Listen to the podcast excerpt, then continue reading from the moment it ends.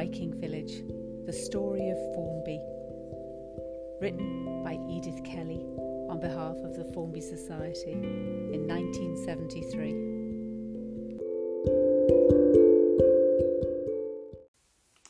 Viking Village, Chapter 5 The 19th Century.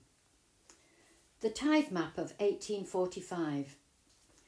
The payment of a tithe or tenth part of all the produce of the land is a very old form of taxation, known in Babylon and China, Greece and Rome, and among the Arabs and the Jews in early times. In England, from the 8th century onwards, tithes became a legal tax payable for the support of the church, charged on cattle, horses and sheep, grain, hay, wood, poultry and eggs, and the produce of fisheries and mills. In the middle of the 19th century, this cumbersome system of payment in kind was commuted to payment in cash. The Tithe Commutation Act was passed between the years 1836 and 1860, and average prices for goods were agreed on each year. In some cases, as in Formby, a rate per head of cattle being pastured was arranged in lieu of the tithe of milk and calves, for one cow and calf, one and a half pence. For four cows and calf, one shilling. For five cows and calf, one shilling. For six cows and calf, four shillings. For eight cows and calf, six shillings. For ten cows and calf, eight shillings. And so on in the same progressive series for any greater number. For the tithe of colts, fourpence for each colt. For the tithe of honey and wax, fourpence for each swarm of bees, and in lieu of the tithe of poultry, a halfpenny from each homestead. A map was drawn up for the lords of the manor to enable them to settle the difficult question of how much tithe each man must pay. It names and numbers the fields and shows how they were divided amongst the inhabitants. The map is explained by a schedule which names each occupier of land and shows very clearly that the medieval system of land use was still in force. The inhabitants held scattered strips of land in different parts of the manor, some meadowland, some pasture, and some arable. And although there had been already an attempt at consolidating the strips into larger units by purchase and exchange, the system still held good to a large extent. For example, the entry for Thomas Howard, churchwarden, is as follows Strip number 341, House and Garden, Arable. 342, Weaving Shop and Garden, Arable. 343, Yort, Arable and Meadow. 730, Gorsage, Meadow. 733, Gorsage Meadow. 1471 Twiggy Hay Pasture. This entry tells us that Thomas Howard was a weaver, but that he also farmed his strips, some at the back of his own house, i.e., a yort, some in the field called Gorsage or Gorse Hedge, and some in a pasture field called Twiggy Hay, a meadow. Ellen Howard, who is next on the list, and presumably Thomas's wife, also had land, possibly handed down from her father. 1677 Lower Wham, Meadow. 1742 Higher Wham, Arable.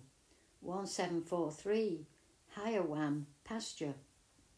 A comparison of these entries in the schedule with the numbers on the map show that Thomas Howard's weaving shop and garden were in Kenyon's Lane, with some land nearby, but most of his meadowland was in a field further north, and his pasture land still further to the north of the village.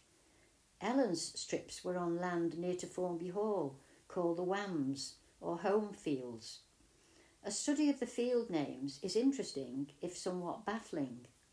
There are many with the name of Hook, situated in the bends or hooks of the eastern and southern boundaries of the manor. There is Savin Hook, Old Long, eh, Old Long Hook, Little Hook, and North Hook, and Stingman's Hook or Steeman's Hook. Other field names tell their own tale, so here are a few of them. Rabbit Pasture, Poverty Field, near Freshfield Station. Clay Newfield, Clay Holes Acre, Matthews Field, Billy's Acre, Jemmy's Car, Schoolfield near Formby Hall, Fingerpost Hay, Kissing Butt, Long Butts, Short Butts, Spinner's Croft, Millyort, Flaxfield, Cloverfield, Wheatfield, Potato Croft, Carrot Hay, Bean Yort, Pea Field, Vineyard incredibly, field facing Cunning Johns, and one field named by an exasperated owner, Bloody Longfield. The schedule also names the lanes and roads and some of the houses then standing. Watchyard Lane and Deansgate Lane, here Dean's Gate Lane, separate words, have already been referred to. Paradise Lane is Primrose and Paradise Lane. Fisherman's Lane, King's Nooks Lane, and Kirklake Lane are named Freshfield Road uh, are named. Freshfield Road is Four Acre Lane. The others mentioned still survive in the same form in which they are given.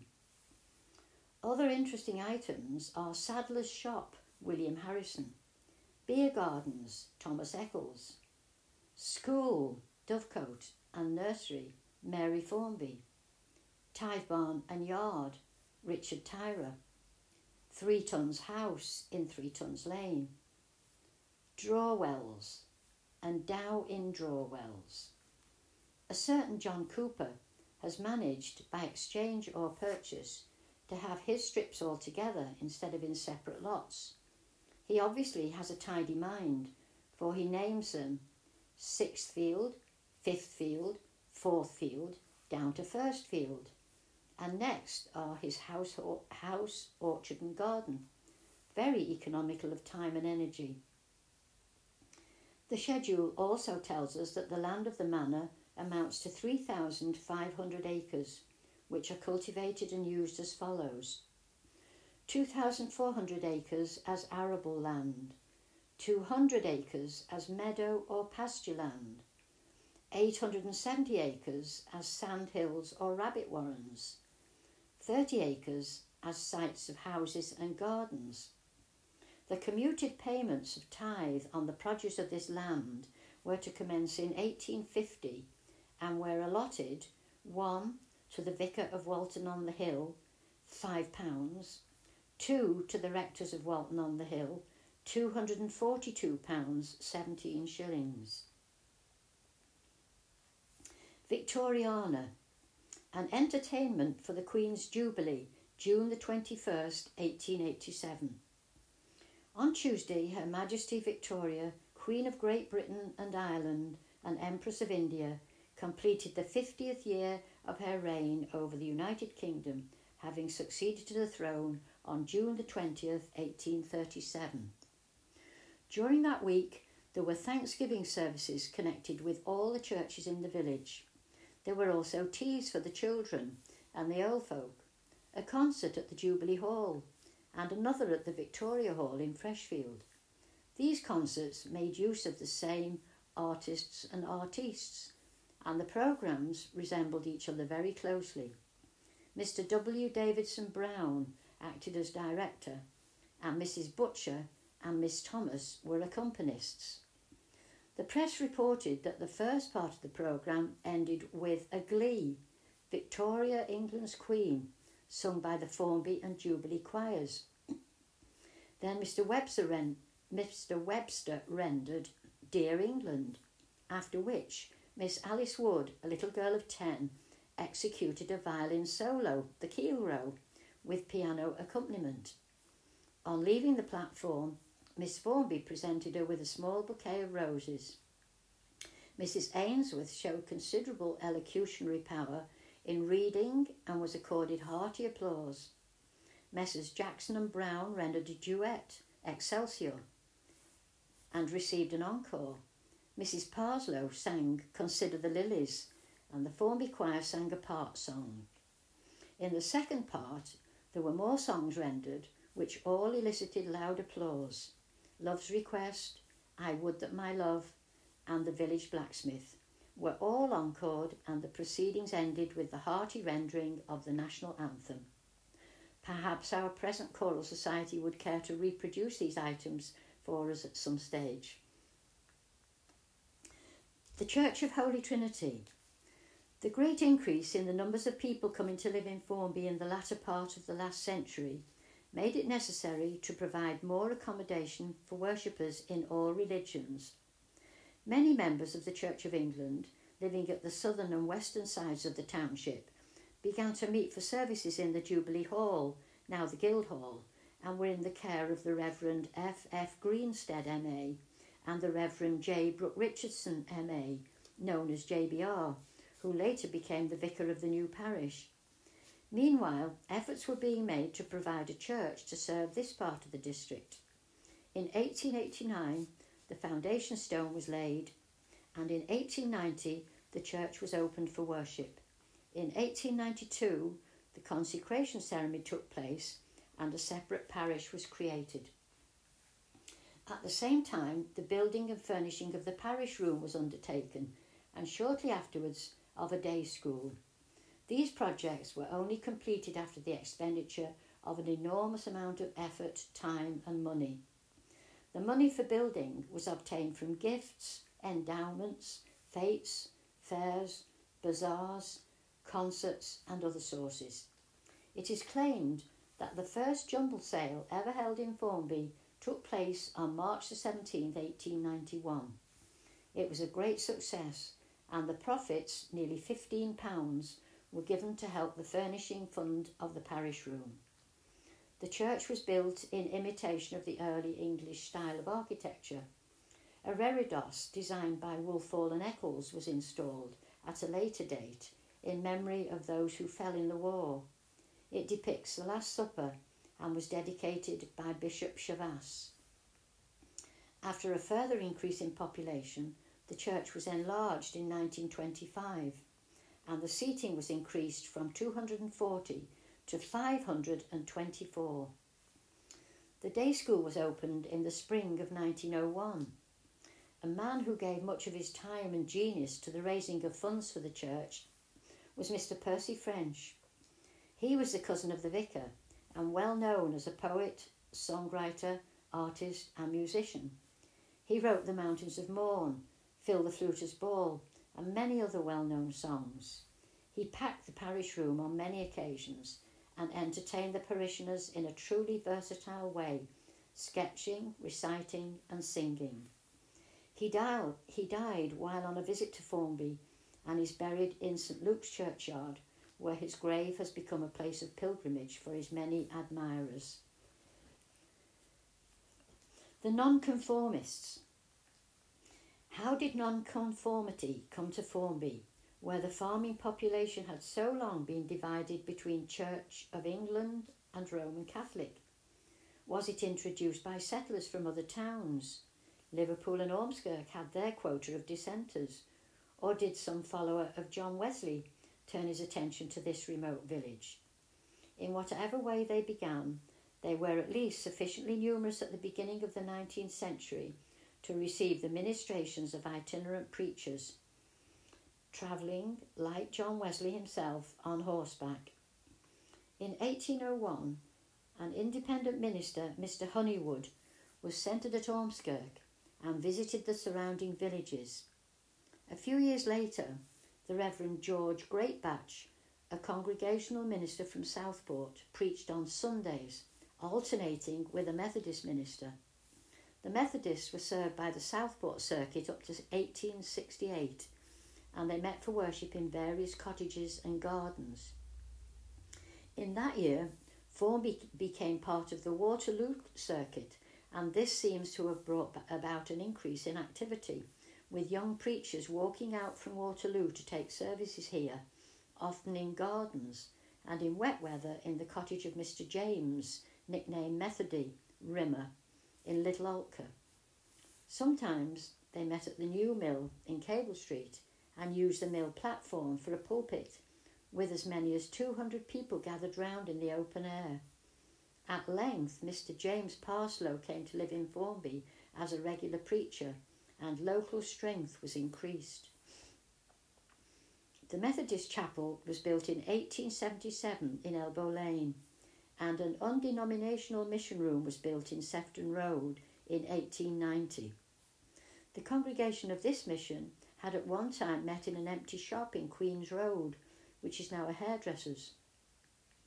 After about 15 years, this congregation too joined the Methodist circuit. Some of the founders of this mission were Mr. Wilder, Mr. Carroll, Mr. William Charters, and Mr. Langford Jones. The building has now been demolished. A day school was held at Elbow Lane from 1883, but was discontinued when the schoolmistress, Miss Hayes, married. The chapel was enlarged in 1899 and again very recently. The Congregational Church. The congregational support in Formby also increased gradually during the 19th century. Again, the Reverend William Honeywood is claimed as the evangelist of this group. He was engaged by, by the Itinerant Society to visit the villages and hamlets of southwest Lancashire. He rode on horseback to his various districts, probably composing his sermons on the way. An extract from the memoirs of Dr. Thomas Raffles, minister of Great George Street Chapel in Liverpool, describes the conditions under which the itinerant preachers worked. April the 20th, 1817. Dr. Kollock of Savannah, USA, preached for me, and I went to Formby and preached to a few plain country people in a temple whose walls were mud, the roof straw, and the floor the bare earth, the pulpit the back of a chair, and the seats an old weaving loom. In the afternoon, we had about 20 people, and in the evening, having brought their neighbours, we had upwards of 40, as many as the room would hold. It seems from this report that there was already support for the Congregationalists in Formby, probably as a result of the Reverend Honeywood's earlier mission. Another later missioner was Mr. Robert Abram, whose area of operations was the whole of the sea coast districts from North Meols to Litherland. Interest in the mission seems to have waxed and waned according to the zeal and popularity of the missionaries, and the story begins again later in the century with the families of Mr. William Parslow and Captain Bully of Formby, who determined to revive the support for the congregational cause.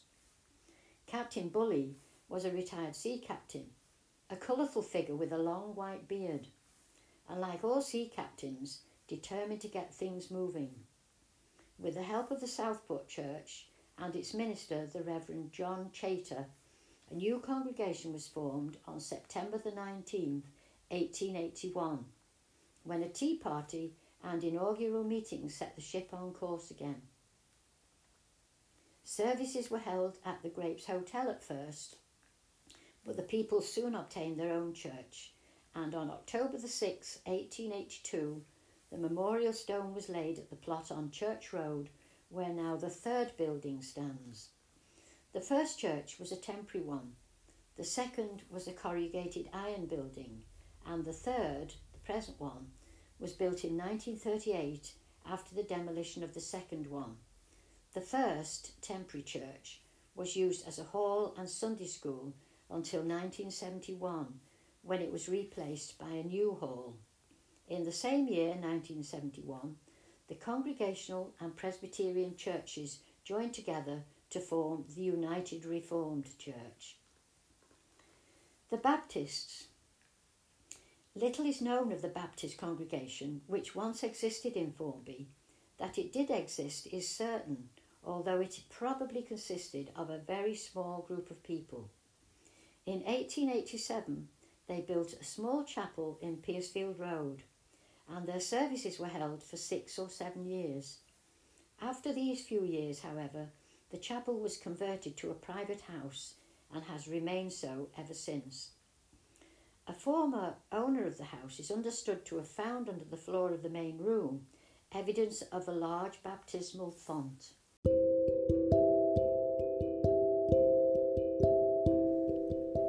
Podcast is an independent production.